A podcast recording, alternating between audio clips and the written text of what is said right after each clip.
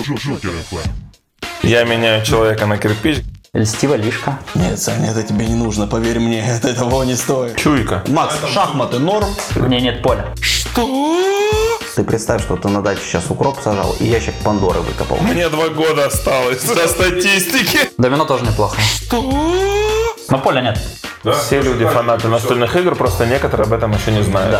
И не заметили Хоббита с кольцом. Здравствуйте, дорогие слушатели! Это второй выпуск подкастов на Джокер FM. С вами я, мастер интересных разговоров Тина Вектор. Тема этого выпуска – «Стол как поле боя». У нас в гостях большой фанат настольных игр Аркадий, владелец магазина «Хитрый лис» Максим Коздоба, чемпион новороссийска по манчкину Александр Крикс и автор и создатель квиза «Инквизариум» Артем. Привет, ребята! Всем здравствуйте. Здрасте, здрасте. Максим, думаю, каждый второй новороссиец слышал о хитром лисе. Расскажите о вашем бизнесе. У вас интересная статистика, у меня такой нет, к сожалению. Но надеюсь, что это правда. Это будет хорошо. Рассказать о бизнесе, ну, собственно, наверное, скоро нам уже 8 лет. 8 лет для магазина настольных игр это, пожалуй, много. Но начинали мы заранее как клуб, когда еще не были магазином. Да, мы организовывали людей, собирались, играли в настолки при помощи при сотрудничестве городской библиотеки нашей. Да, я думаю, что многие наши клиенты и постоянные посетители еще застали те времена.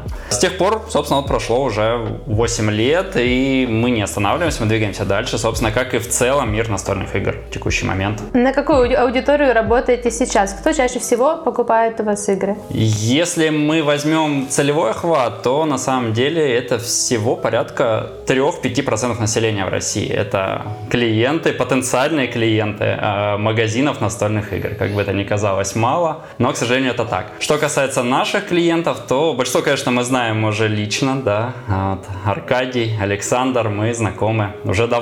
Это наши клиенты Это в том основные клиенты «Хитрый основных. лис».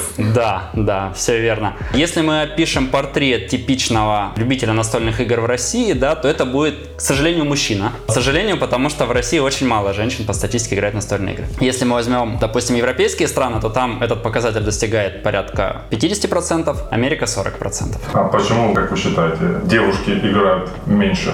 Скорее всего, это связано с тем, что в целом хобби настольных игр у нас еще очень молодо в стране. Есть стереотипы, прежде всего о том, что настольные игры это, конечно, для детей. Хотя, опять же, возвращаясь к возрастной характеристике основного любителя настольных игр, то это молодой человек в возрасте от 16 до 36 лет. Ну, такая вот статистика есть, она собрана не мной, но, собственно, наши клиенты это подтверждают. То есть основная целевая аудитория. Кто старше 36 лет, уже, к Вы сожалению. можете подтверждать прям вслух.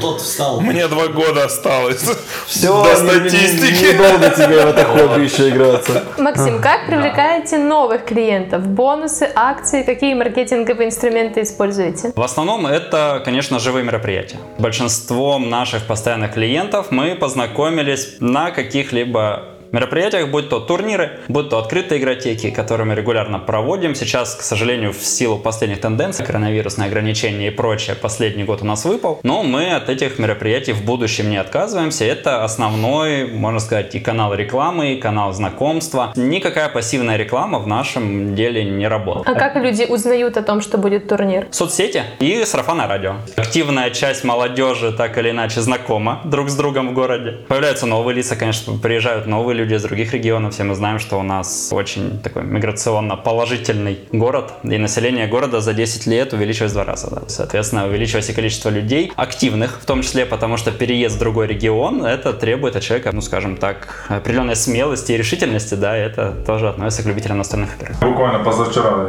команду из Магадана встретили людей. Ну вот, Как бы, где Магадан и где Новороссийск. В Сочи-то дорого. А у нас прям так дешево, Александр. По сравнению с Сочи, таки да. Я не знаю, где дороже Сочи в этом году. Сочи уже обогнала Москву. Год назад было предсказано, Сочи в этом году обгонит Москву, она обогнала Москву по стоимости недвижимости. Ну и в целом уровня жизни. По зарплатам пока не обогнала. Как Новороссийск. Ну, там живут не сочинцы, да, не коренные, поэтому... Коренные сочинцы? Ну, Я не знаю ну, таких. большинство. Расскажите, как вообще пришла идея открыть магазин настольных игр? Почему именно эта ниша? На самом деле этот бизнес появился из хобби. Если мы возьмем историю, изначально мы были клубом настольных игр, также хитрый лис. Все началось с того, что в 2011 году я уже с будущей супругой, мы переехали в Новороссийск, из Краснодара, да, мы проживали в Краснодаре, переехали в Новороссийск, и на тот момент настольные игры уже было мое хобби. И, естественно, я хотел найти людей, с которыми я мог бы поиграть здесь, в новом городе, в настольные игры. Но это оказалось большой проблемой. Мы долгое время искали какое-либо сообщество, которое на самом деле на тот момент просто не существовало. И вам пришлось его создать. Да, нам пришлось его создать, чтобы играть в настольные игры. Все было... Как вы этого Вот так. добились? Как создали? Мы нашли людей в сети, опять же, да, мы живем все-таки век интернета. Кто знает, где искать, тот найдет. Форумы в то время были популярны, соцсети тогда были менее популярны. Вот. Были форумы, мы нашли людей, мы с ними вместе списывались. Получилось так, что несколько компаний настольщиков существует в городе, которые не знакомы друг с другом. Мы их объединили вместе и создали официальный уже клуб. Да, это был клуб «Хитрый лис» при поддержке, я говорил, центральной библиотечной системы, которая предоставляла нам помещение. Мы проводили, естественно, мероприятия, все это было официально. Потом мы столкнулись со следующей проблемой, что нам теперь есть с кем играть и есть где играть, но мы не можем купить настольные игры в городе. Это была вторая проблема. С одной стороны, приходилось заказывать через интернет. Интернет-магазины, опять же, 9-10 лет назад они были не настолько развиты, как сейчас. Во-первых, мы всегда переплачивали за доставку, ожидали долго, Почта России возила по 2-3 недели, кто помнит в те времена. Появилась такая идея, почему бы не попробовать, если уже есть несколько десятков человек, кому нужны настольные игры, которые их не могут купить и хотят. А у вас было не- не- несколько десятков. Ну да, за Это был год. уже большой клуб. За год наше сообщество, да, из пяти человек разрослось, пожалуй, ну, до сотни точно. Таких активных участников. Вы, получается, хотели взять игры, это было сложно. И пришла идея открыть магазин. Да, все просто. А вот у меня попутные вопросы есть. Да. Вот ты говоришь, что ты переехал с Краснодара с женой, а родился ты тоже в Краснодаре. Нет, я родился в Новороссийске, но до 18 лет прожил в Мурманской области. Ого. Да, если просмотреть жизненный путь, мой отец военный, когда мне было 3 года, отца перевели служить в Мурманскую область. До 18 лет я прожил в Мурманской области, потом вернулся, поступил в Краснодар, ну а дальше, естественно, На кого поступил? в государственное муниципальное управление, факультет, да. Так, там, там я так полагаю, познакомился с женой. С женой познакомился вообще на улице, да, это такая история. Да. Но в Краснодаре. Да, да, это было 15 лет назад. Что послужило триггером к переезду обратно в Новороссийск? Основной триггер это то, что на тот момент Новороссийск был намного комфортнее для жизни, чем Краснодар лично для меня. Я не люблю большие города, я не люблю суету, я не люблю стоять в пробке 2 часа, чтобы проехать 30 минут. Как боженька смолвил. Так, это понятно. Вопрос такой. Ты начинал увлекаться играми, э, очень любил. Ты помнишь те площадки, на которых ты брал свои вот игры, первые коробки, откуда к тебе приходили? Первые коробки были куплены в Краснодаре. В их местном магазине, да? Да, да, в Краснодаре на тот момент был клуб, сейчас к сожалению, уже нет. И- Но это не франшиза какая-то. Нет, в то время из франшиз существовала только Мосигра, и только-только зарождались Хобби Геймс, да. Гаги не было, да? Гага появилась значительно позже, как издательство в целом. Они начали с одного магазина в Санкт-Петербурге, кто их историю знает. Это был просто отдельный магазин, как и мы, который стал издательством. Ну, потом расширились до небольшой сети. Ну, насколько она сейчас перспективна как франшиза, я не могу судить. Ну, по крайней мере, их нигде нет, кроме Питера. А сам не думал над издательством? Нет.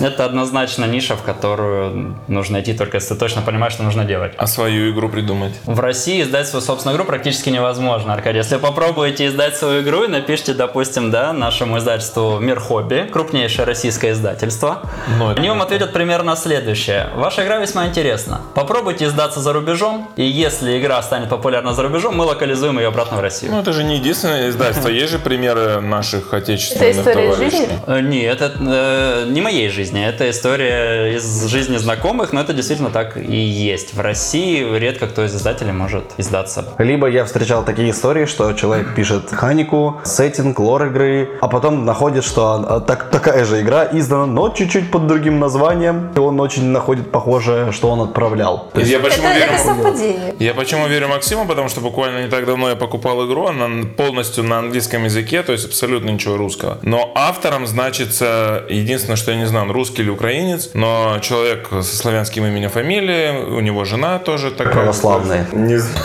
Не знаю. Скрепное Я не, окроплял святой водой, проверку не проводил. Вот. Но полностью все на английском, то есть где-то там за за рубежом она была выпущена у нас. Мгм. А что за игра? Отряд ниндзя. Это, Полукооперативка. это нормальная история. А вот такой тоже интересный вопрос вот для вас двоих. Какая, наверное, вот первая настольная игра, ну, ну, кроме шахмат, домино и так далее, которая прям вас возбудила огромный интерес к этому хобби? После в этой игры вы поняли, что вы хотите заниматься разными настолками, разные пробовать, играть, собирать. Помните свою первую? Я точно помню, скажем так, череду игр. Ну-ка. То есть одно из первых... Ну, естественно, в детстве вот эти все киндвень мы не считаем. Ну, понятно, там змеи лестницы и так Да, далее. да, да, вот это все. Вот эта вся история была, естественно, но в малом количестве. А потом Артем познакомил меня на одном из своих собраний с игрой за бортом, но мы ее не доиграли. Значит, собрание.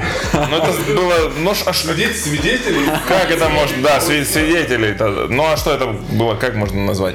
Потом, вот мы та- так и не доиграли, но мне так было интересно, может быть, именно потому, что мы ее не доиграли. По времени мне было так жутко интересно. эффект незавершенного действия. Да, потом То есть она такая прям одна, один из первых, да? вот одно из первых. Потом это все зачахло понемножку. Потом, когда я провожал супругу в Краснодар на танго, я пошел к ребятам, они меня пригласили поиграть в Descent. Я тогда вообще не знал, что это. Это Dungeon Crawlers, один из самых стандартных. У тебя герой, один человек играет э, за Dungeon мастера, то есть, ну, он выводит всяких вредных товарищей, а вы всей гурьбой должны их замочить. Ну, то есть один против толпы. Да, я играл в толпе, я ничего не понял, но было жутко интересно. Мы играли часов 5, наверное, потому что пока мне объяснили правила, я в них так и ничего не понял. Но благо игра полукооперативная, поэтому я шел просто куда идут все и мочил того, кого мне покажут. Потом первая игра, которую я именно купил, это было зельеварение. М.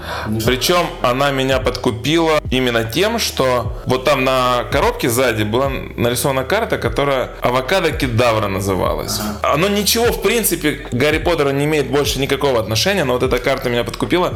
Я ее сразу взял, она у нас до сих пор есть, с двумя дополнениями, мы иногда достаем. Вот это была первая игра, которую я именно купил себе, и все. И... А потом, потом, мне мой друг рассказал, ты знаешь, у нас есть магазин в галерее очень хороший, хитрый лис. Там очень много настольных игр, и жена, наверное, проклиная с тех пор этот день. Когда мне рассказали об этом магазине. Нет, магазин хороший, день, наверное, не очень.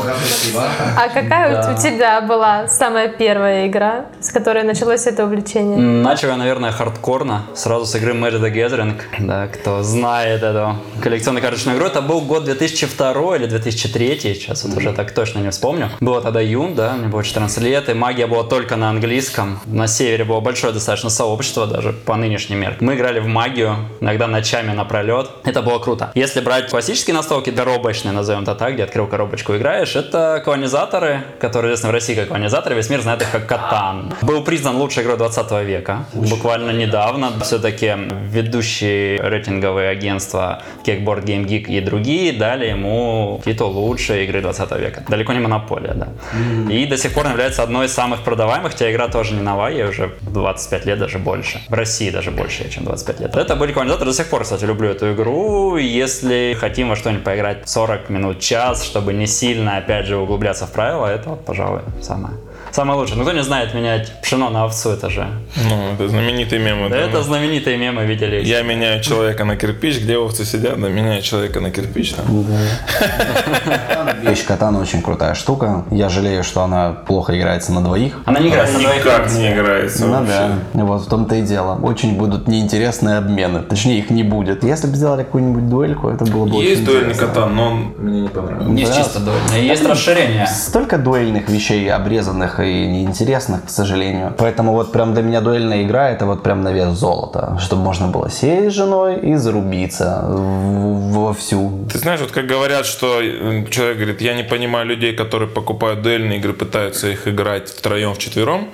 И говорит, я также не понимаю людей, которые покупают огромную какую-то коробку масштабной стратегии и пытаются ее тулить, играть вдвоем. Это не очень это интересно. да, это да. Но иногда Александр переделывает некоторые игры, чтобы играть вдвоем. То не, не переделывают, потому что они всегда, ну то есть... Home rule, home rule наше все. Издательства, они же как поступают? Они даже вот несуществующие нормальные механики вставляют, чтобы ты смог сыграть вдвоем. И вот благо поэтому есть Максим. Максим, здесь написано, что можно играть вдвоем. Я ее куплю. Нет, Саня, это тебе не нужно, поверь мне. Это того не стоит. Это не вывозится на двоих. Поэтому тут очень нужно вот прям критично мыслить и хорошо бы иметь человека с опытом, который хорошо разбирается. Идет это на двоих или нет. А как же соло? Соло. Кстати, последняя... Это очень популярно. Особенно Ну, евро. в коробке почему-то впихивают очень популярно. Слушай, ну опять же таки, у меня история, когда игра прогресс, помнишь, не знаешь, не знаешь. Опять же, ну, это чисто цивилизация, стратегия, технологии и так далее и тому подобное. И прогресс играется в одно лицо одним человеком. То есть в соло он может пройти, грубо говоря, в соревнов- соревнуясь просто с статистикой. Но мы тогда, я помню, собрались, поиграли в нее там втроем, четвером, потом все уснули, пришли, кто-то утром приходит, а человек также играет. Ну просто вот он всю ночь сидел и просто вот так вот со статистикой боролся. Ему это прям заходило. Ну, это же пассианс. Ну, да, Это но это если пассианс. это нашло отклик на 12 часов времени, я думаю, это имеет место быть. Мы же не знаем душевное состояние человека. Не-не-не, все с ним хорошо, все нормально, все нормально, это, это хорошо. То же самое, что я буду, допустим, на компьютере играть в какую-то логическую историю, то же самое я буду раскладывать пассианс. Ну, солитер паук не интересен, а это, ну, все-таки стратегия, миром правим судьбы, все развиваем, поэтому... Я тебе сразу признаюсь, я в силу своей специфики работы, я периодически пробую. Ну, это, это же тоже нормально, да, тем более, вот для, мне кажется, для такой истории... Ну, это прям идеально. Тем более, вот прогресс тому хороший вариант, что и, пожалуйста, в четвером играйте, и, пожалуйста, если ты один остался, тебя все бросили, ты никому не нужен, сидись, раскладывай. Просто Если такой никому не нюанс, нужен, есть такой нюанс, что очень многие настолки сейчас переносятся в приложение. И в приложении ты имеешь э, возможность, даже если у тебя нет э, интернета онлайн, ты можешь поиграть с ботами, грубо говоря. Ты Ну, даже не представляешь, как меня это подставило в свое время. Я поиграл в прогресс, я поиграл в 7 чудес, я играл в чешская, чешская, чешская история. Солкин, посека. Сквозь века, да. Сквозь века. Нормально. Я такой, надо купить сквозь века. Что-то начал гуглить, смотрю, есть она и на телефон, и на компьютер. Прям в хорошем издании, не тейблборд. Я такой, о, надо поиграть. Начал играть, о, прикольно. Я такой, заходит. Пошел к Максу, купил, собственно, вот эту всю историю. Мы такие, ну что, Лен, давай сыграем.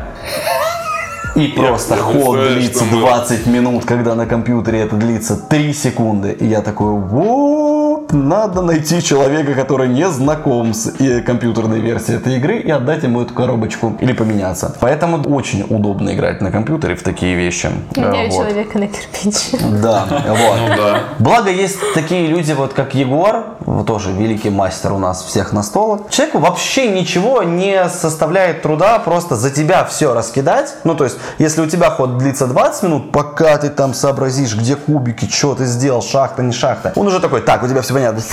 Я бы сказал не то, что ему не составляет труда, он иногда тебе просто не позволяет это сделать и делает это вместо тебя. Ну, э, это нормально. Стратегия есть стратегия. Вернемся. Вернемся к Ну, магазину. ну, ну, да, ну, Менеджер только у меня у одного был в детстве, да? Нет, был. Менеджер? Это первая настолка. У меня не было. У меня что-то там есть коробка. Я монополию купила, потому что это, ну, это было мое у давнее аналог монополии. Я знаю, Мне у в меня 5 не лет было. подарила тетя, когда на Новый год. Даже более скажу, до сих пор продается. Да? До сих пор даже люди спрашивают. Так, продается? по сути. Нет, конечно. Мы не продаем игры пародии и реплики. Да, очень много. Подождите. Имаджинариум Это отличие в игровой механике. Согласен, согласен. Вопрос к Максиму. Почему хитрый лис? Это был мой вопрос. Я его хочу задать уже три минуты. А я уже сложный задавал. вопрос. Очень сложный Нет, давай по-другому. Клуб назывался игровой «Хитрый лис». И магазин «Хитрый лис». Почему именно такое название? Ну, с названием магазина проще, потому что мы вышли же из клуба. Ну, как бы... Ну, клуб так назывался. говорится. А это очень сложный вопрос, на который я не смогу сейчас ответить, на самом деле. Когда мы организовывали все это мероприятие, стал вопрос, как назваться. И мы с супругой ломали голову без меньше, наверное, две недели точно. Не хотелось тривиальных названий, там какой-нибудь Игромир, Мир игр, там что-нибудь D6, D20, это все слишком банально. И мы очень долго думали, должно было отражать вроде суть настольных игр. С другой стороны, оно должно было быть не слишком, скажем так, гиковое название, да, чтобы люди, которые не знакомы в целом с этой культурой, они понимали примерно о чем речь. Ну и как-то вот мы пришли к названию хитрый лист. Чего это было, я даже не знаю. Знаете, как может быть во сне Эврика и все. Как Менделеев. да. Да, уснул, проснулся. Так готовая- что там А в магазине есть какой-нибудь там так, талисман, может быть, в виде лиса? Да, конечно, если вы были у нас в магазине, то очень много лисов внутри. Но э, возникает сложность, что на самом деле одно время я хотел купить плюшевую игрушку лисы не смог ее найти. Как бы это было не парадоксально. живого лиса, да?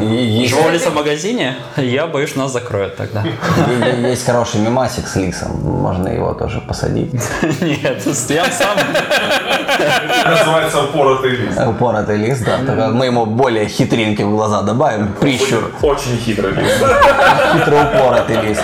Кстати, хочешь тебе инте- интересный инсайт, как я к тебе в магазин попал? Да, конечно, всегда интересная история. Типа, меня не Егор привел, я был на сборах в библиотеке. Что странно. Я не знаю. Викторов привел не Егор. В библиотеке я тусил тоже на сборах, но у меня не было ассоциативной мысли, что вот это хитрый лис и магазин настольных игр. В то время, а это было же давно, я перемещался пешком, и я просто заметил, что в один момент в городе все появилось в листовках, на всех вот этих рекламных досках, вот это вот объявление, типа хитрый лис, первый магазин там настольных игр или что-то такое подобное. Я такой, типа, нифига себе, а я же уже в теме. По-любому мне нужно было найти, узнать, что это такое. Я уже прихожу такой, о, знакомое лицо, мне кажется, этот тип что-то делал в библиотеке. И уже оттуда все пошло. То есть, прикинь, меня листовочки на улице Значит, этот канал рекламы работал? Это работало, по-любому работало, потому что это было необычно, это резко врезалось, причем хитрый лис это то словосочетание, которое создавало какой-то когнитивный диссонанс, что это такое, точно ли это что-то интересное, и нужно что-то проверить, что это такое. И поэтому это был один из таких очень мощных мотиваторов, чтобы я добрался до тебя. Да ты говоришь, добрался, как будто там прям... Не, в любом случае я бы рано или поздно там оказался с подачи других людей, но вот первое, что сработало, это листовочки. В то время еще нужно было добраться. Да, тогда Блин, центр это- города был на кольце. Это не Краснодар же.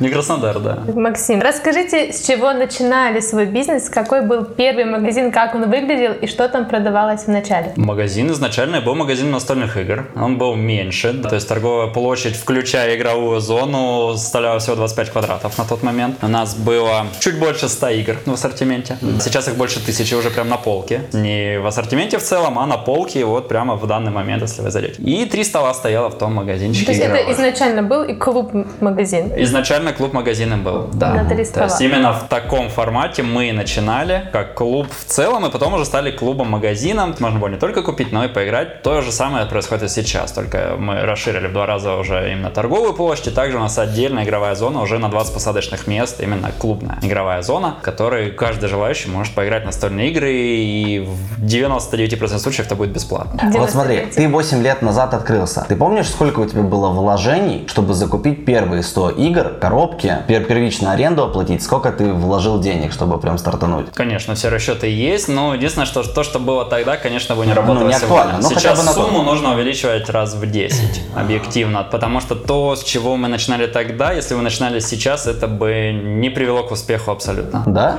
Прям, прям серьезно. Ну, в целом, да, потому что бизнес стал сложнее, в целом бизнес. Нельзя минимальными вложениями, как раньше, зайти. Плюс клиенты уже все-таки за это время стали более требовательными. Ассортимент нужно держать больше. Да? То есть, если мы говорим, почему у нас было тогда чуть больше 100 игр, не потому что мы не могли закупить больше, а потому что, в принципе, не нужно было покупать больше. В России у нас было всего три крупных издательства, да, которые до сих пор существуют, причем одно поглотило другое. Мирхоби выкупил Мосигру. Если эту информацию пропустил, два года как они полностью выкупили Мосигру, включая всю франшизную сеть. Хотя Мосигра, Мирхоби и Стиль жизни это три отца-основателя в целом мира настольных игр в России. Звезду ты назвал? Звезда не относится к отцам-основателям, более того, Звезда не является крупным издательством именно настолок для широкой публики. Звезда делает упор на детский сегмент, потому что продается в основном через таких партнеров, как Детский мир и прочие сети именно детских товаров. Звезда сделает упор на детские, но, но радует иногда, э, внезапно причем радует э, любителей настольных игр, таких хардкорных, да, как мы с вами здесь собравшиеся, и я думаю, те, кто будут нас слушать. Денег сколько? Сколько денег? 100 тысяч рублей. 100 тысяч рублей. Как легко было открыть магазин настольных игр 8 лет назад! Сейчас ты в лучшем случае коробочек себе пару накидаешь просто в корзину. 8 лет назад 100 тысяч ты меня Ну, понятное э, дело, но все равно, все равно. Но здесь нужно сделать небольшое отступление, потому что мы уже год были до этого как клуб, и у нас была наработана клиентская база. Не, ну это То есть у понятно. нас уже было несколько десятков человек, которые были готовы приходить и покупать. Вот, соответственно, мы И это не- очень важно. Мы, да, это очень важно, потому что даже первый месяц мы не сработали в минус. Хотя, хотя по всем правилам и нормам первый год в лучшем случае, э, если вы выходите в ноль, да, и в небольшой плюс, значит вы молодцы. Мы вышли э, в ноль, грубо говоря, в первом месяце, а второго уже был небольшой, но плюс. Но до хороших объемов мы, конечно, вышли значительно позже, через несколько лет. Но благо на тот момент у меня была еще работа в найме, назовем это так, да. Где работал? Я работал директором магазина «Спортмастер» через дорогу от Хитрого Лиса. Да. В Удобно. тот момент, да. И как Но бы- тогда он был не там. Или он да, сразу мы был? всегда были на том Всегда же были месте. в одном да. месте. Именно в торговом комплексе галереи. Пока что мы находимся... Хоть где-то есть стабильность. Да.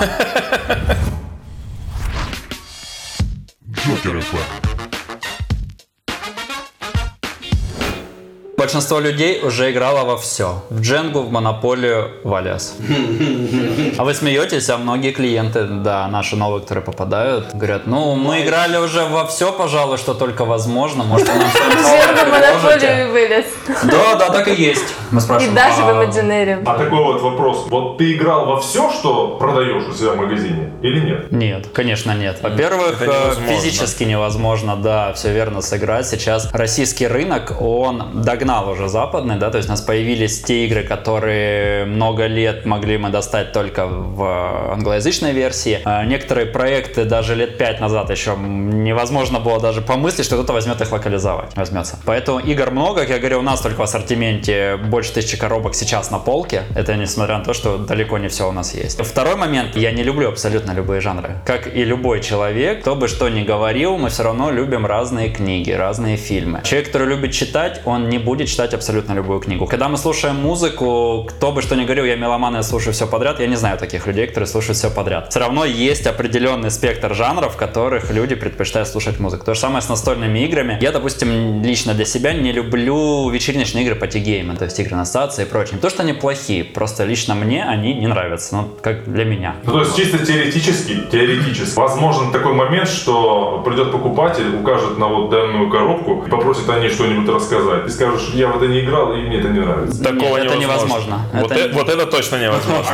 Как, как ты будешь выходить из ситуации, если ты вот действительно не играл в эту игру? Во-первых, любая игра, чтобы попасть на полку магазина, да, она пройдет небольшой такой тест. Я и другие администраторы, мы ее оценим, насколько вообще в целом она интересна как настольная игра без привязки к нашим личным предпочтениям. И, конечно же, о каждой игре мы знаем основную суть, некоторые даже и более подробные правила перед тем, как игра, ну, или только попадет, или, естественно, планируется, мы изучим ее более подробно. И мы будем знать, в чем суть игры, что там нужно делать и вообще, насколько она хороша. Любой администратор магазина также, естественно, это все расскажет. Есть ли у вас в магазине какие-то уникальные, редкие, лимитированные игры? Да, конечно. Потому что мы ориентированы на не только на массового покупателя, да, а, но и на, назовем так, гиков.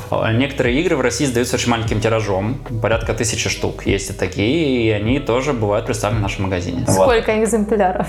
Один-два, не больше, конечно. Опять же, это наше конкурентное преимущество перед крупными сетями. Крупные сети никогда не возьмут к себе в ассортимент игры, выходящие тиражом тысяча-две всего. Потому что это не их объемы. Это, во-первых. Во-вторых, чтобы игра попала в крупную сеть, я сам работал, да, как я говорю, одно время на руководящей должности, идет процесс согласования и включения ее в ассортиментную матрицу. И пока весь этот процесс пройдет, эта игра уже закончится, ее тираж просто выкупят. Поэтому небольшие э, специализированные магазины типа нашего, да, по всей России, мы более гибкие, более мобильные. Мы можем тут же, увидев интересующую нас игру издательства, оформить на нее предзаказ или сразу же с с первым тиражом. Редкие вещи можно найти у вас. Можно. Да, а как, А вы, вы- как вы понимаете, вот, что вот эта игра интересная, надо ее быстренько заказать, пока вот, ну, лимитированное издание, я имею в виду, пока кто-нибудь там, ну, другой не выкупил. Как вы это понимаете? Вы же в нее еще не играли. Чуйка. Ну, есть обзоры, да, и когда вы поиграете уже не в один десяток игр, вы можете провести аналогии, изучив правила игры, то есть сказать, а, вот эта механика похожа на то, это классно.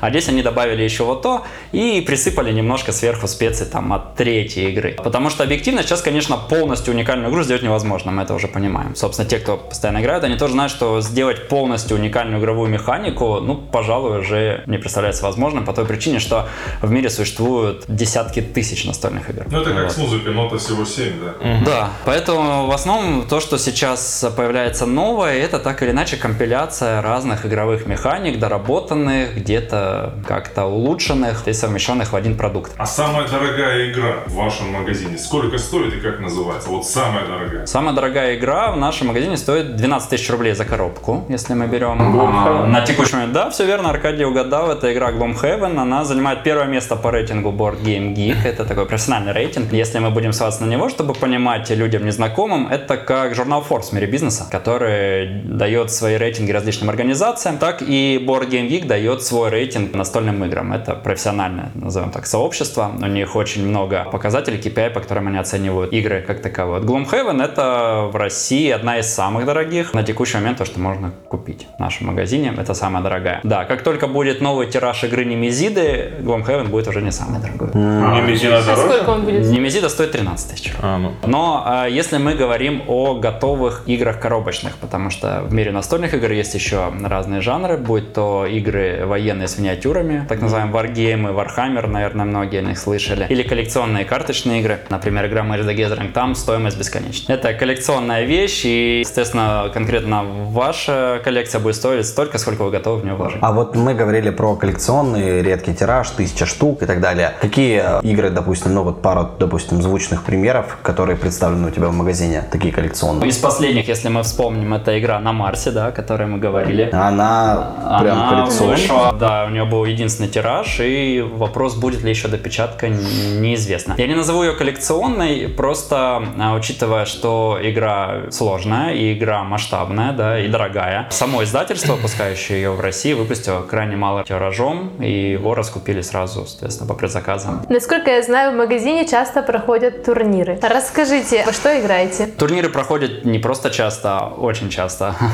По игре Magic the Gathering, основная наша игра, да, по которой мы проводим турниры, их проходит порядка пяти в неделю. Разного уровня. Пять в неделю? Пять турниров в неделю разного уровня, начиная от турниров начинающих игроков, новичков, назовем их так, до, соответственно, уже более серьезных игроков. Профессиональных игроков я не могу сказать, потому что профессионалы всегда те, кто получает за это деньги. У нас не, не тот спорт. А что вообще ждет победителей ваших турниров? В основном это различные коллекционные промокарты, игра коллекционная, да, и за победу можно получить карточки, которые представляют ценность для самих игроков, для сообщества игроков, которые вы не можете достать другим способом, кроме как участвуя, побеждая в турнирах, либо приобретая их у других игроков. И какой самый ценный приз получил ваш победитель? Смотрите, мы же проводим турниры исключительно городского уровня. Мы не проводим а, турниры уровня региональных и выше, поэтому как бы ценность приза, она относительно, конечно, на турнирах уровня России или мировых турнирах, там уже идут денежные призы. У нас денежных призов не предусмотрено никоим образом, потому что это... Ну, карточки, которые они получают, они же тоже сколько-то стоят? Да, не сколько это стоит в среде коллекционеров. То есть нужно понимать, что придя в магазин, да, вы не поменяете ее на продукты. Нельзя ее расплатиться. Нельзя ее расплатиться. Не мастер-карт. Но из, э, если мы говорим о цене карт, то самая дорогая карта в нашем магазине, которая, скажем так, вскрывалась и продавалась, стоила 65 тысяч рублей. Это э, в игре Magic the Gathering. А в целом в мире, если мы говорим об игре Magic, да, самая дорогая карта с последнего аукциона ушла больше, чем за 55 тысяч евро за одну карточку. А чем дороже карта, тем она сильнее бьет. Я просто не играл в. Она реже встречается.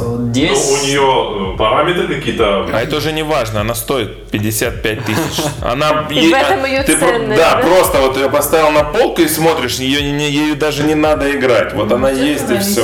То есть это не как меч 80 уровня, который можно мочить всех, да? Ну да, типа абсолютно имбы быть не Насколько может. я знаю, такие карты Гарфилд э, вывел из магии. Но они уже, да. Они были, которые вот были несколько карт, имея которые в колоде, ты га- практически гарантированно выигрывал. Я дико извиняюсь, Гарфилд это кот? Это создатель игры. Это создатель игры Magic the Gathering. Да, Ричард Да, Гарфилд. к сожалению, я не играл в магию сам, но я изучал вопрос. Когда хотел начать играть. Так вот, там были карты, которые действительно э, изначально, ну, если она тебе выпала, тебе повезло. Но потом вывел их постепенно. Игры у вас э, участие, сколько я понял, в 99% случаев бесплатно. Правильно? Бесплатно, если мы говорим о на турнирах, либо игротеках в классические настольные игры, да, то есть мы с вами немножко углубились в сферу коллекционных карточных игр, это, конечно, отдельный мир, это не совсем привычные настолки, где люди покупают коробочку, открывают и играют. Если говорить о привычных всем нам настолочках, да, будь то Катан, Манчкин, э, Каркасон, эти игры, по которым мы регулярно проводим турниры, планируем их проводить, прошлый год, как я уже говорил, выпал, да, ввиду карантинных ограничений. каждый божий день турниры Ну ладно, ну что ты начинаешь? А, А о призах вы говорили, что победители получают призы. Но получается, что у вас, если приходят, допустим, одни и те же люди, нарабатывают какой-то опыт, то они, как правило, эти самые призы и получают. То есть, если придет новичок, то, скорее всего, ему ничего не перепадет. Или я не прав? Не совсем так, потому что новичок, он же может быть новичком у нас, но уже давно играть в эту игру просто ресторан человек играл дома с друзьями, а вдруг решил прийти попробовать свои силы с А еще незнакомыми. новичкам везет. Еще новичкам везет, да. Есть, допустим, игры, где очень велика доля удачи, будь тот же Манчкин. Да, кто играл в Манчкин, тот меня поймет, что вы можете быть бесконечно великим стратегом, но не занять призового места. Мы, например, с турнира по Каркасону вот в Хитром Лисе нам выдавали специальные талики там с избушкой на курьих ножках. Вот они у нас до сих пор лежат. Мы их даже не замешивали в игру, я вот просто вот они лежат. Причем это- Саша, а ты стал победителем По Манчкину. по Манчкину. По Манчкину, да. Как, как это случилось? Это было в О, Хитром это, лисе? это было очень круто. Это был 2016 год. Я прекрасно помню. Мы пришли, играла жена моя, Егор, опять же таки, наш э, пресловутый. Привет, Егор. Да.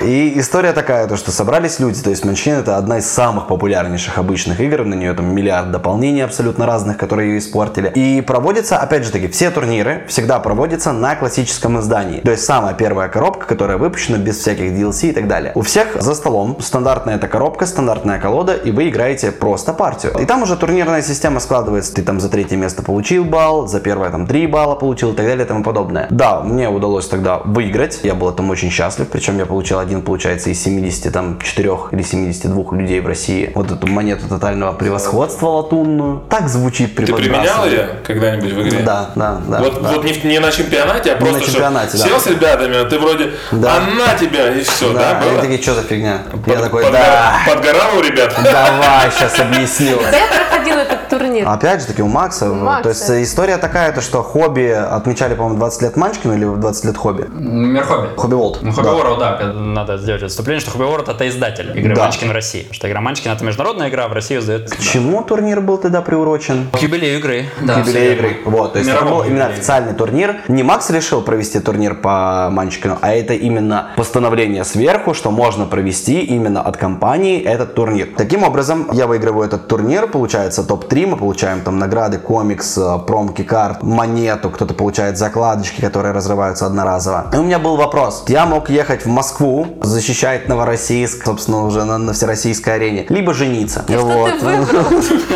Как, как видишь, я не чемпион России.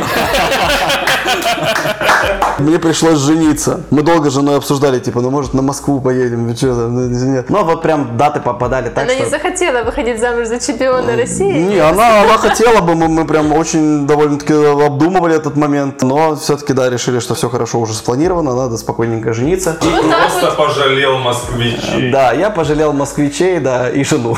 Так, я думаю, ну, тут тоже очень неплохие шансы оказаться в Москве на турнире с монетой, понятное дело. А там еще будет 75% не с монетой этих ребят. И все равно, ну, то есть, это очень хитрая игра. Очень хитрая игра. И чем мне нравятся больше всего турниры? Ты садишься с людьми за стол, и они хорошо знают игру, хорошо знают стратегию, но так легко манипулируют с опытными игроками. Это самое тебя. шикарное шикарная, да. Ну, то есть, перед тобой сидит там взрослая тетя, маленький мальчик, средненький мальчик и жена твоя. И ты понимаешь, что, ну, господи, продавить вот двух человек сейчас, более или менее младших, и объяснить, что именно это сейчас им играет на руку, а в большей перспективе играет не на победу, намного легче, чем они будут знать даже, что будет примерно дальше в колоде, какие свойства они могут применить. Поэтому я обожаю турниры за социальное воздействие на своих оппонентов, потому что это вот самое великое, что есть, и это которым для ты меня... владеешь максимальной. Плю- Плюс-минус, да. Еще там можно не жалеть своих соперников. Да, да, конечно. То есть э, это для меня вот турниры, я, я готов бросать все, ехать э, турнириться. Последний турнир, который мы проводили, это был гномы.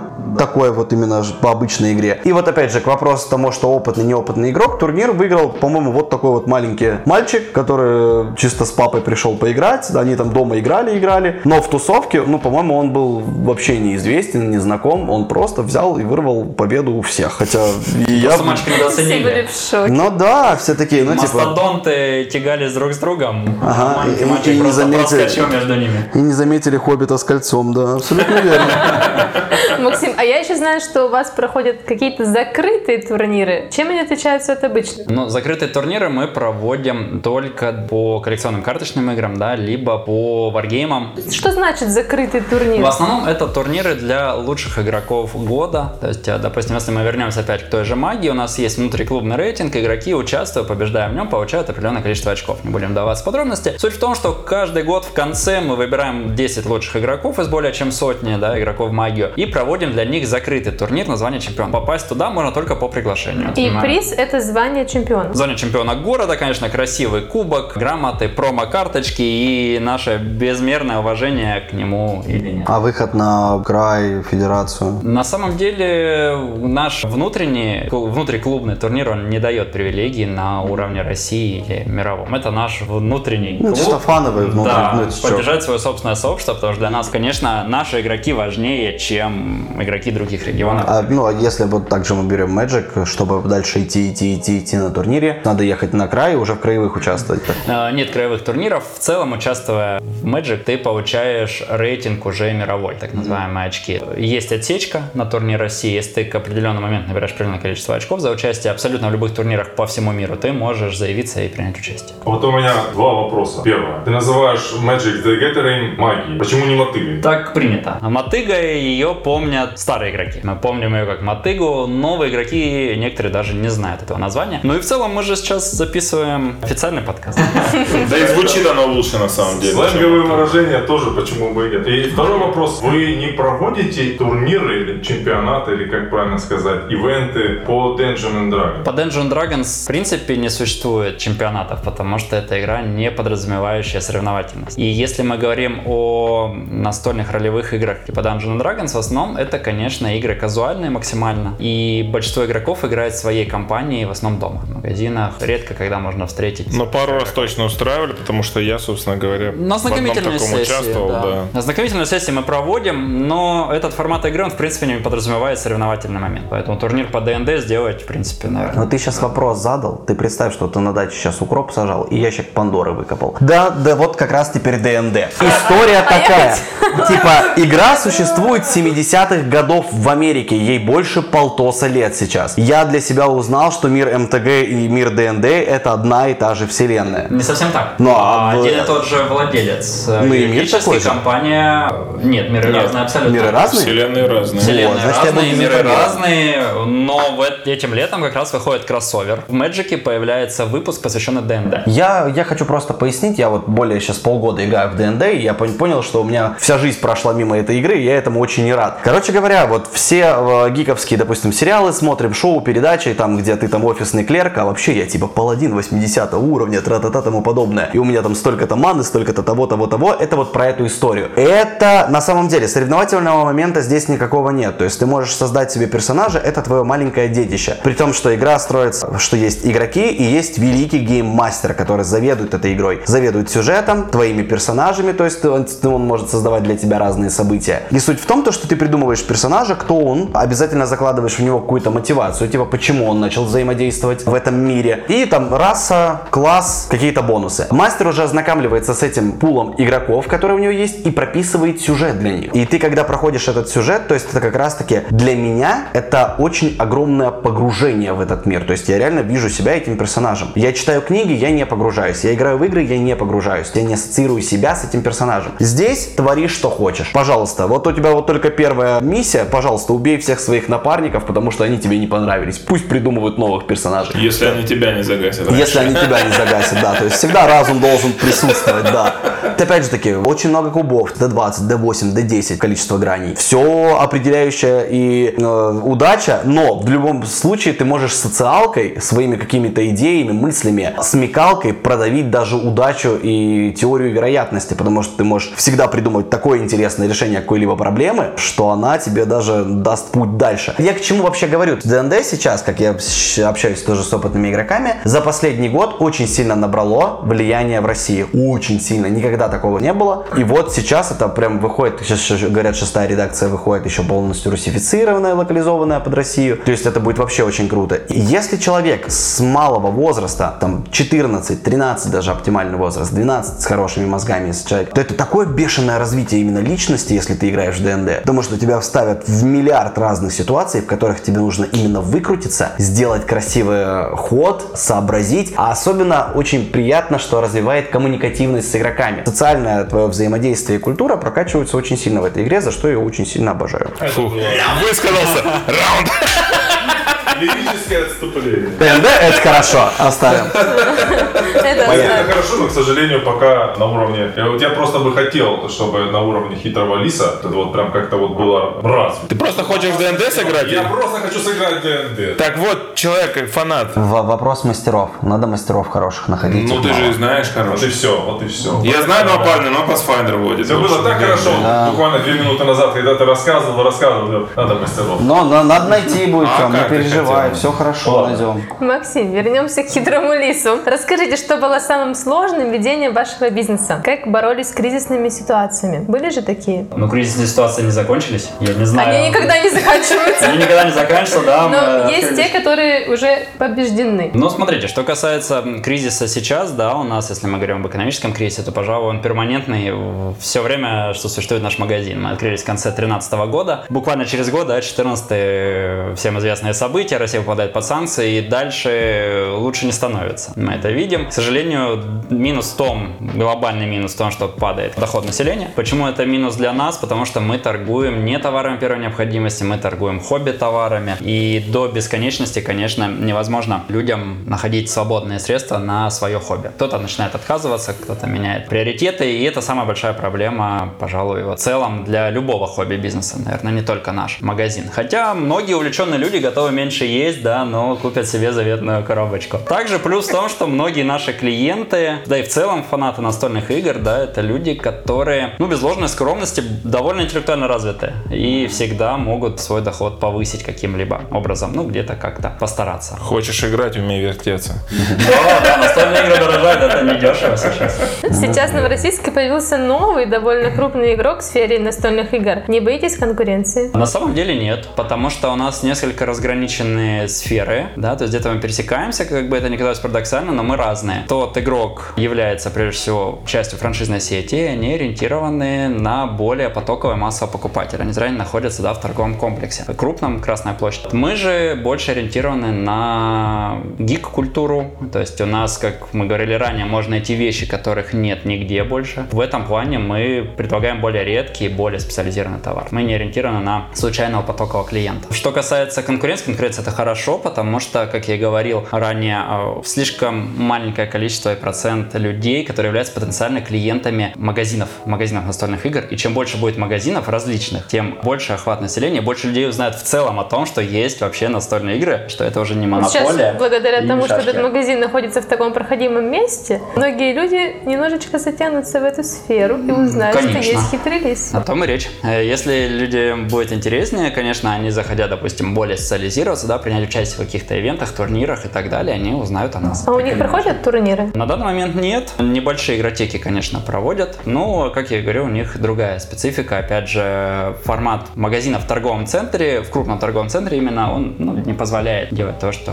можем делать мы. А как вы планируете развивать свой бизнес в дальнейшем? Это сложный вопрос. Сейчас мы немножко упираемся, как я говорю, в экономические факторы. Я лично просматриваю целесообразность дальнейшего расширения количественного, да, то есть а, какое-то время назад было в планах открывать второй магазин. Сейчас, где... Четыре это реально. Я не скажу, это секрет. Да? Окей. Но это в планах. Было, но сейчас пока э, не рассматривается по той причине, что я не вижу перспектив количественного расширения. Да? Мы будем работать исключительно над качеством. То есть можно расширяться количественно, можно расширяться качественно, опять же, предлагая лучший ассортимент, предлагая куда уж новые... дальше качественно это?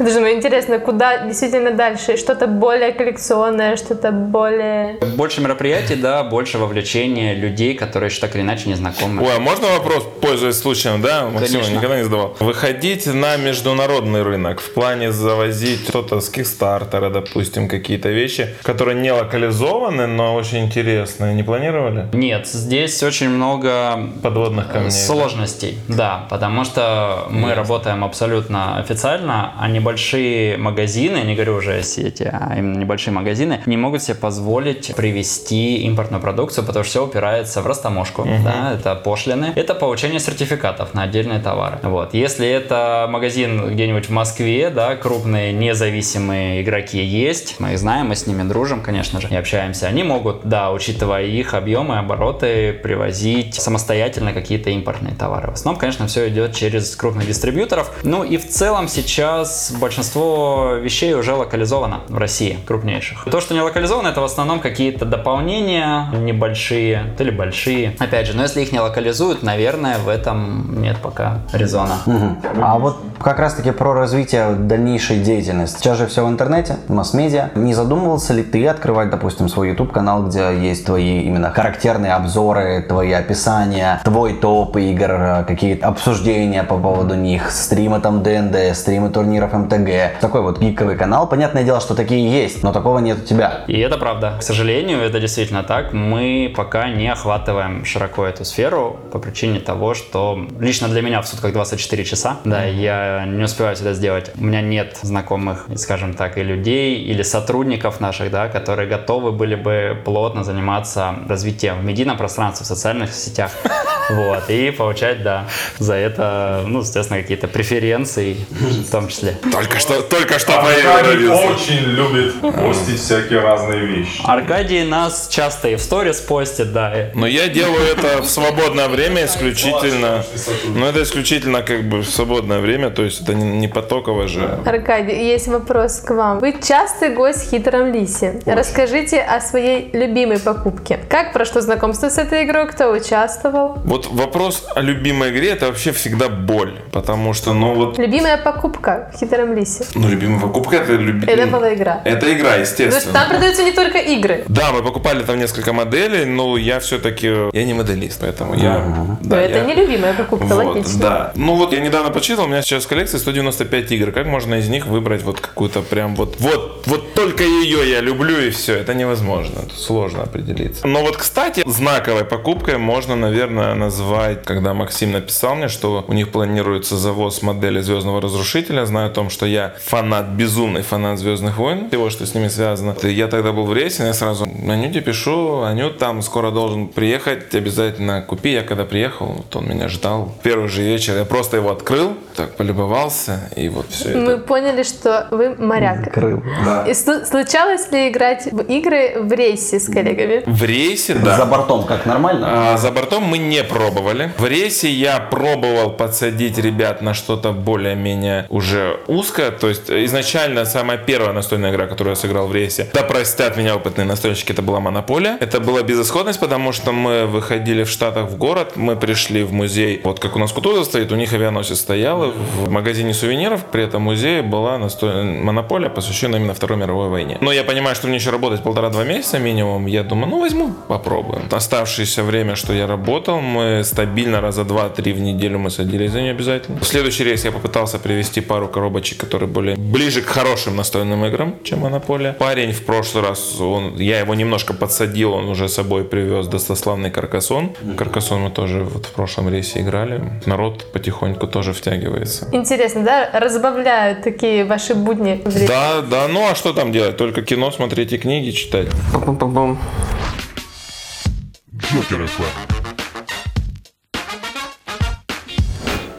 Расскажите об игровом сленге. Какие самые интересные слова используют настольщики и что они обозначают? Вопрос ко всем. Господин ведущий, нам нужна дополнительная минута на обдумывание. Нет, ну опять же, что относить, вырежем минуту, что относить к сленгу, допустим? Очень Ну, часто... мотыга это сленг. Ну, это сленговое название. Да. Чаще всего, наверное, мы используем это категории игр. Это евро, это Ameritrash, это Dungeon Crawler. В принципе, патигейм. Колодострой. Колодострой. Это уже, если говорить о, мех... да, вот о механиках игр. Но это не совсем есть, сленг, я не соглашусь. Это в Вот, Еврогейм это да, официальный это жанр. не, да. это не сленг, это сленг у нас как бы в России, потому что сторонний человек, возможно, его не поймет, но это официальное название. Тот же Еврогейм, тот же Ameritrash, это в принципе официальное название, правильно? Тут, наверное, Ну вот вечер, это будет Ameritrash. Ну это Зомбицид. Зомбицид это. Аркада такая. Да, где ты больше там бросаешь кубики, фи- ходишь фигурками всякими. Это больше Ameritrash. Ну, сленгов много, пожалуй, в каких-то таких более специализированных, да, и узконаправленных, типа Magic, Вот, да. и Warhammer. Там многие слова, конечно, не поймут. Те, кто Ну, играет в какие магию. такие интересные? И что они означают для обывателя? Ну, самое прикольное какое-нибудь. Прикольно звучащее. Ну, например, в магию, кто давно играет, знает, есть такой мем, это а, порядок розыгрыша определенных карт. Как комментирует то, что происходит на столе, собственно, диктор, да, то есть он говорит, что Василий за базовым лесом и грибом ломает луну. Для людей это какой-то набор букв, слов непонятно. Для игроков в магию все понятно. Какую карту сыграл оппонент, что он сделал, точнее игрок, и и что за этим дальше произошло. Но это магия, это отдельный мир, я говорю, нет смысла, наверное, нам ее сейчас на ней заостряться вместе с Warhammer ом и прочим. Люди, люди не поймут, да, по сленгам, наверное, такой вопрос не очень. А так, если брать более классическую версию, все понятно, все ясно, все четко. Начнем второй блок. Игра. Так как Джокер FM берет свое начало в квизах, предлагаю вам тоже сыграть со мной в игру. Я буду задавать вам вопросы. Я буду задавать вам вопросы на тему настольных игр, а вы будете на них отвечать по возможности правильно. Но так как вы большие профессионалы в данной теме, время для ответа будет для вас, конечно же, ограничено. Вы будете задавать конкретно каждому вопрос? Нет, или- все. Все. Присутствующие могут отвечать. Все, сейчас мы сделаем, ребята. Пойдемте по классике. Как называется одна из самых известных игр в домино? Дурак, свинья, козел или скотина? Козел. Правильно. Как в лото называется ряд из четырех закрытых чисел? Комната, квартира, дом или хатка? Дом, да. Хатка. Квартира. Правильно. Вопрос удобно, взял да? Аркадий. Каждая из этих игр очень древняя, но лишь одна дошла до нас с востока с минимальными изменениями. Нарды, шашки, го или покемон го. Го. Со. Го. Го. Ну хорошо. Го. Хотя покемон Го тоже дошло. Без особых изменений на самом деле до вас. Она довольно древняя. Если Манчкине игрок проиграл в сражении с монстром, то что его ждет? Издевательство, неприличие, непотребство или насмехательство? А где вариант все вышеперечисленное? Ну, по правилам непотребства, конечно же, но друзей насмехательства. Максим прав. На какой момент игры в 1997 году получили патент создатели Magic the Gathering? Коллекционирование игровых карт, комбинация нескольких цветов маны для оплаты заклинаний или поворот карты, чтобы обозначить использование? Комбинация цветов. Патент именно получили? Да. На магию. Скорее всего, тапать карту. Слушай, ну их используют Вариант. лучше Время всего. вышло, ну ладно. Так а что? Откуда такая информация, да? Google. В 97 году. В 97 году. Но, возможно, коллекционирование, потому что тогда не было больше других ККИ. Поворот карты, чтобы обозначить использование. Наверное, у них отозвали патент. потом. Потому что сейчас так используют, блин, столько игр. Ну, Любая коллекционная карта. Тот же. Ну, Берсерк, патент да, у да. создателей Ох ты. Magic the Gathering. А, Либо Надо, обозначить этот вопрос, да, копнуть, копнуть. Ну и последний вопрос. В начале 20 века проект этой игры был от- отклонен в Америке из-за 52 ошибок в дизайне. Создатель игры не стал отчаиваться и уже через год изготовил и продал 5000 самодельных копий. В итоге в 1936 году эта игра вошла в историю как самая продаваемая игра в США. О чем идет речь? Монополия, конечно же. Ну, Великая- конечно, Великая чего можно было ожидать от создателя магазина настольных игр? Что можно ожидать от игры с кучей ошибок до сих пор? Как раз вы ее сегодня критиковали, 52 ошибки в дизайне, и в итоге получилось, что они 5000 самодельных копий продавали Ну, Как сначала. понять вообще ошибка в дизайне? Опечатка, например. Ну, я думаю, что такая была ошибка, да. Если в правилах у тебя по одному называется какое-то игровое действие, на карточке написано другое. Ну, заругали монополию, заругали. Да, Заругали. Я вот лично, отметьте, пожалуйста, я лично не ругаю монополию. Вот я не ругаю, не осуждаю. Ну, монополия это очень хороший батут между детством и юношеством в плане настольных игр. Ну, Ну, типа, в монополию в и ее «Монополии». стандартные правила можно придумать и играть, хоть нарисовать. А потом ты начинаешь понимать, что это такое, и переходишь на более сложное. Одна ну, то из есть, первых настолочек для меня Потому это что была если монополия. человеку сказать, пойдем сыграем, э, допустим, в монополию, он скажет, а ну пойдем, ну я хотя бы, он хотя бы что-то слышал. А если ты начинаешь рассказывать, пойдем-ка там сыграем, я не знаю, там в какой-нибудь серп там или что. Что? И все, да, и до свидания. И больше ты его не увидел. да, поэтому всегда должна, сыграть должна быть кота. подготовка. Катан или Мачикоро. Мачикора, кстати, вообще почему-то немногим людям заходит. Не знаю почему. Для старта, по крайней мере. Да, для старта. Как стартовая игра, она почему-то немногим заходит. В ней нет поля. Возможно. Возможно, в Это этом один из причина. стереотипов. Настольная игра должна быть с полем. Согласен, согласен. Есть такое дело, и оно как бы как- вроде красиво, карточки раскладываешь, там городок строишь, но Но поля нет. да. Хотя я и говорю людям, что это по сути та же монополия, просто ты имеешь хоть какое-то влияние на игру. Но это я могу говорить людям уже после того, как они сыграли в монополию. Давайте перейдем к третьему блоку. Разговор о личном. А вечно? О личном. Личное неприличное. Разговор о вечном. Вот Тема готова Отличный запикивание. Расскажите, чем увлекаетесь помимо настольных игр? Чем увлекаетесь сейчас? Сейчас? На самом деле, можно сказать, что я сейчас уже не увлекаюсь настольными играми, да? То есть как сапожник без сапог. Когда ты свое хобби превращаешь в работу, зачастую у тебя не остается на него времени. Никогда не пойду работать в магазин настольных игр. Вот никогда, значит, сейчас. Страшная штука, на самом деле. В свое время, когда-то, когда настолки были моим таким крупным хобби, попутно я занимался еще стендовым моделизмом. Кто знает, это второе направление нашего магазина. Грубо говоря, клеить танчики, самолетики, красить все это, да, это было второе хобби. Какое-то время плотно занимался спортом, имею определенные достижения и разряды, но сейчас пока, к сожалению, нет, опять же, из-за недостатка времени. До сих пор люблю велосипед, горные велосипеды, да, к сожалению, нет времени сейчас ездить далеко и надолго, как это было раньше. Тоже А раньше куда из- ездили? из хобби. В основном по краю, но целиком на своих двоих, да, колесах. А сколько километров максимально проезжали?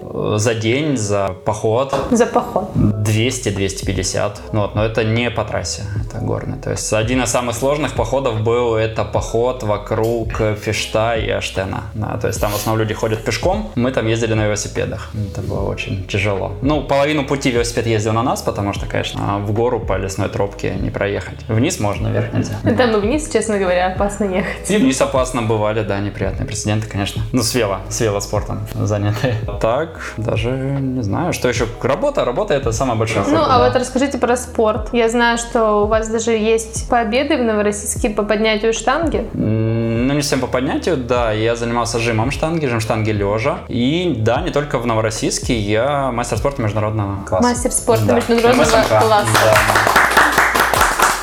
Ну, это, это тоже было хобби, на самом деле. То есть, несмотря на высокое достижение, это было мое хобби, я им занимался много лет, я планирую в него вернуться.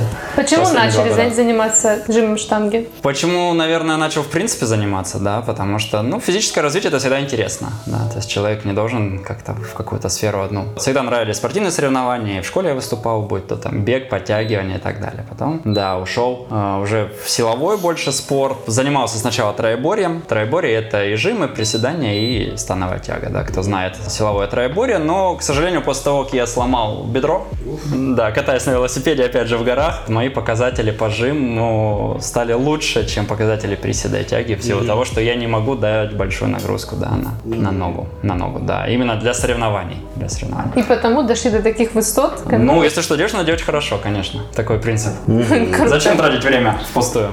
А вот интересно, хитролис это ваш семейный бизнес? Семья участвует как-то в этом процессе? Изначально, да, мы с супругой вместе все это организовывали. А Супруга непосредственно занималась внутренней работой магазина, я занимался внешней, да, потому что в то время еще работал в найме, и все время находиться в магазине или рядом было невозможно. Я забрал на себя внешние вопросы, да, это работа с а, партнерами, поставщиками и так далее, юридические моменты. Супруга занималась внутренними делами. Потом, а, То есть она продавала игры? да, и организовывала мероприятия попутно вместе мы все это делали. Но в 15 году, соответственно, когда у нас родился ребенок, супруга отошла уже отдел. И всем теперь занимаюсь я единолично. Ну, потому что у меня теперь есть больше Ну и семья, естественно, разделяет увлечение настолками. Конечно. Часто играете с семьей. Да, даже с младшим членом А семьи. сколько младшему члену семьи лет? Пять лет. И какую настолку он любит? У нас несколько любимых. В основном это кооперативные игры, где мы играем не друг против друга, а вместе против игры. Есть такая милая игра «Спасите Дина» называется. Нам нужно помогать а, маленьким динозаврикам спастись от лавы, забраться на возвышенность, да, и попутно спасти свои яйца. Вот. Да, игра не конфликтная. Соответственно, кто знает, играем мы вместе против игры, либо У мы мамы та вместе же самая цель?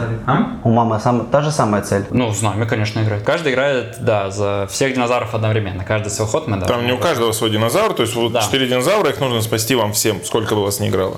Двое, трое, четверо. Понятно. Настолка делает такой интересный семейный досуг. Ну, в целом, да, настольные игры это отличное семейное времяпрепровождение. На самом деле сейчас большая проблема нашего социума, да, что у нас не хватает коммуникации не только с знакомыми и друзьями, но и внутри семьи. Внутри семьи люди не общаются друг с другом, и многие хотят это исправить, но, к сожалению, не понимают, как это сделать. И настольные игры это вот как раз тот путь, который может помочь. Хотя, к сожалению, встречаются часто клиенты, да, которые хотят купить настолку ребенку, но не играть с ним. И когда мы им говорим, что ну вы же будете играть вместе, люди смотрят на нас с непониманием, то есть как, зачем, у меня нет времени играть со своим ребенком. Я хочу отвлечь его. Да, то есть причина, иногда люди к нам приходят, говорят, нам нужна настольная игра там для ребенка 6-7 лет, чтобы отвлечь его от планшета. Это очень частая мотивация покупателей именно детских настольных игр, и в процессе, когда мы понимаем, что же нужно, что хотят клиенты, мы выясняем, что они хотят отвлечь ребенка от планшета, но они не хотят проводить с ним вместе. То есть любую активность они не хотят проводить вместе. То есть они хотят дать ему игру, чтобы он играл сам. И мы говорим, как, как бы не работает, вы не можете отвлечь ребенка от планшета, дав ему настольную игру и не играя с ним. Если мы говорим о визуализации, конечно, планшет будет выигрывать всегда настольную игру. То, на что работает да, компьютерная игра, это яркие образы, движения и так далее. Настольные игры дают нам как раз коммуникацию. Если вы хотите этот фактор коммуникации исключить, тогда успеха ваше предприятие не достигнет. Да? Вы не переключите ребенка на настольную игру, не играя вместе. А Вот на ваш взгляд, человек, который никогда не играл в настольные игры, почему он должен начать это делать? Ну, начнем с того, что он не должен, да? То есть это хобби. Ну вот, Почему бы он мог начать играть? Прежде всего, как и любое хобби, это интересно, да, но не для всех. Нет универсального хобби. Не все люди читают книги, не все люди ходят на квизы, да, вернемся.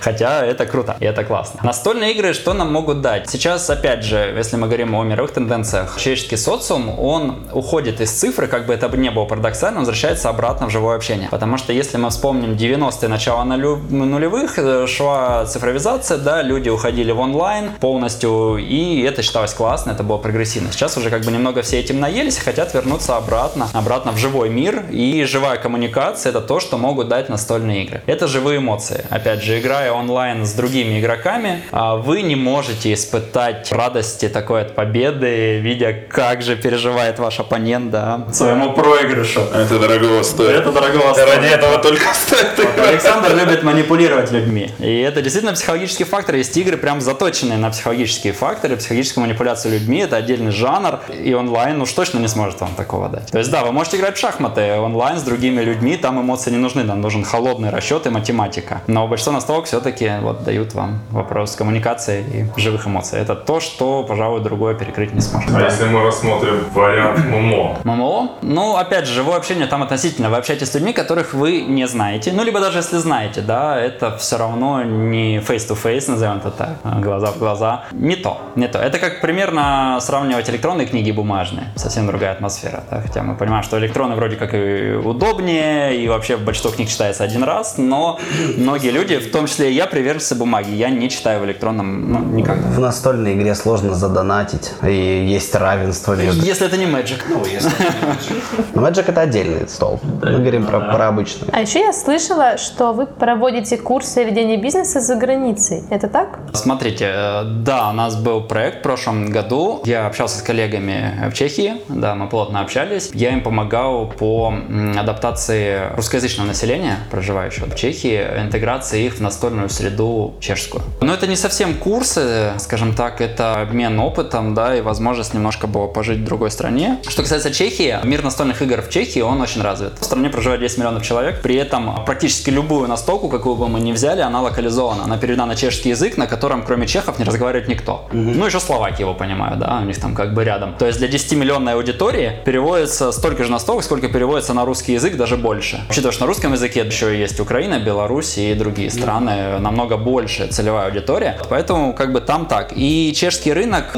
он уже развит, он уже состоявшийся, там, ну, нового ничего не придумаешь. Есть просто группа людей, да, будь то и чехи, и наши соотечественники, которые бы хотели объединить чешскую аудиторию и российскую. Но тут сложность встает в менталитетах, прежде всего. Да. Почему? Ну, разные менталитеты людей, соответственно, чехов и, и русских проживающих. Как это проявляется в процессе игры? Чехи закрыты, во-первых. Чехи закрыты, и попасть в чешскую компанию очень тяжело. Ну, вот Срочно интегрируем Егора в чит. Тебе Чехию не жалко?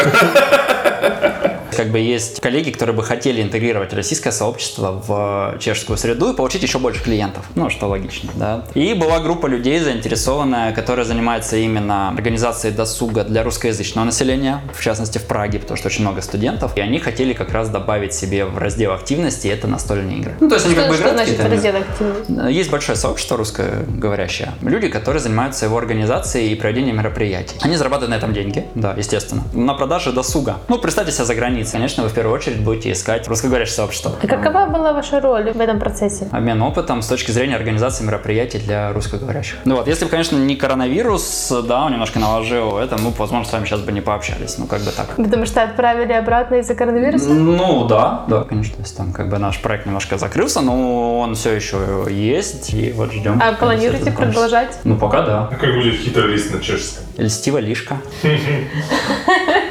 Да, чешский я Знаешь? знаю, да. Закончите интервью пожеланием к людям, которые еще не были в хитром лисе. Какие игры им стоит попробовать в первую очередь? В первую очередь, на самом деле, людям, которые хотят поиграть в настольные игры, стоит определиться для себя с тем примерно жанром, который бы они хотели попробовать. Понятно, что вопрос, наверное, звучит сложно для неподготовленных людей, но это как с походом в кино. Когда вы идете в кино, вы точно знаете, хотите вы посмотреть приключения, хотите посмотреть боевик или комедию. То же самое с настольными играми. Нужно для себя решить, что вы хотите. Вы хотите немножко экономики, строить, покупать, продавать. Хотите искать сокровища. Или же поиграть в психологические игры типа мафии и ей подобной. На таком общем уровне решить для себя, какие эмоции вы хотите получить, а дальше, конечно, уже наши администраторы, консультанты вам всегда помогут и уже более подробно все расскажут, покажут, потому что вопрос, во что поиграть для человека, незнакомого с настолками, он очень сложный, конечно, и мы это понимаем. Понимаем то, что люди даже не представляют, насколько мир настольных игр сейчас обширен и насколько он отличается от монополии, да, которую мы всегда вспоминаем, долгих лет ей жизни. Это принципа кинь, двинь, вот это совсем, совсем другое, это как примерно сравнивать, если мы сравним монополию, современные настолки, это как сравнивать Тетрис и современные компьютерные игры. Это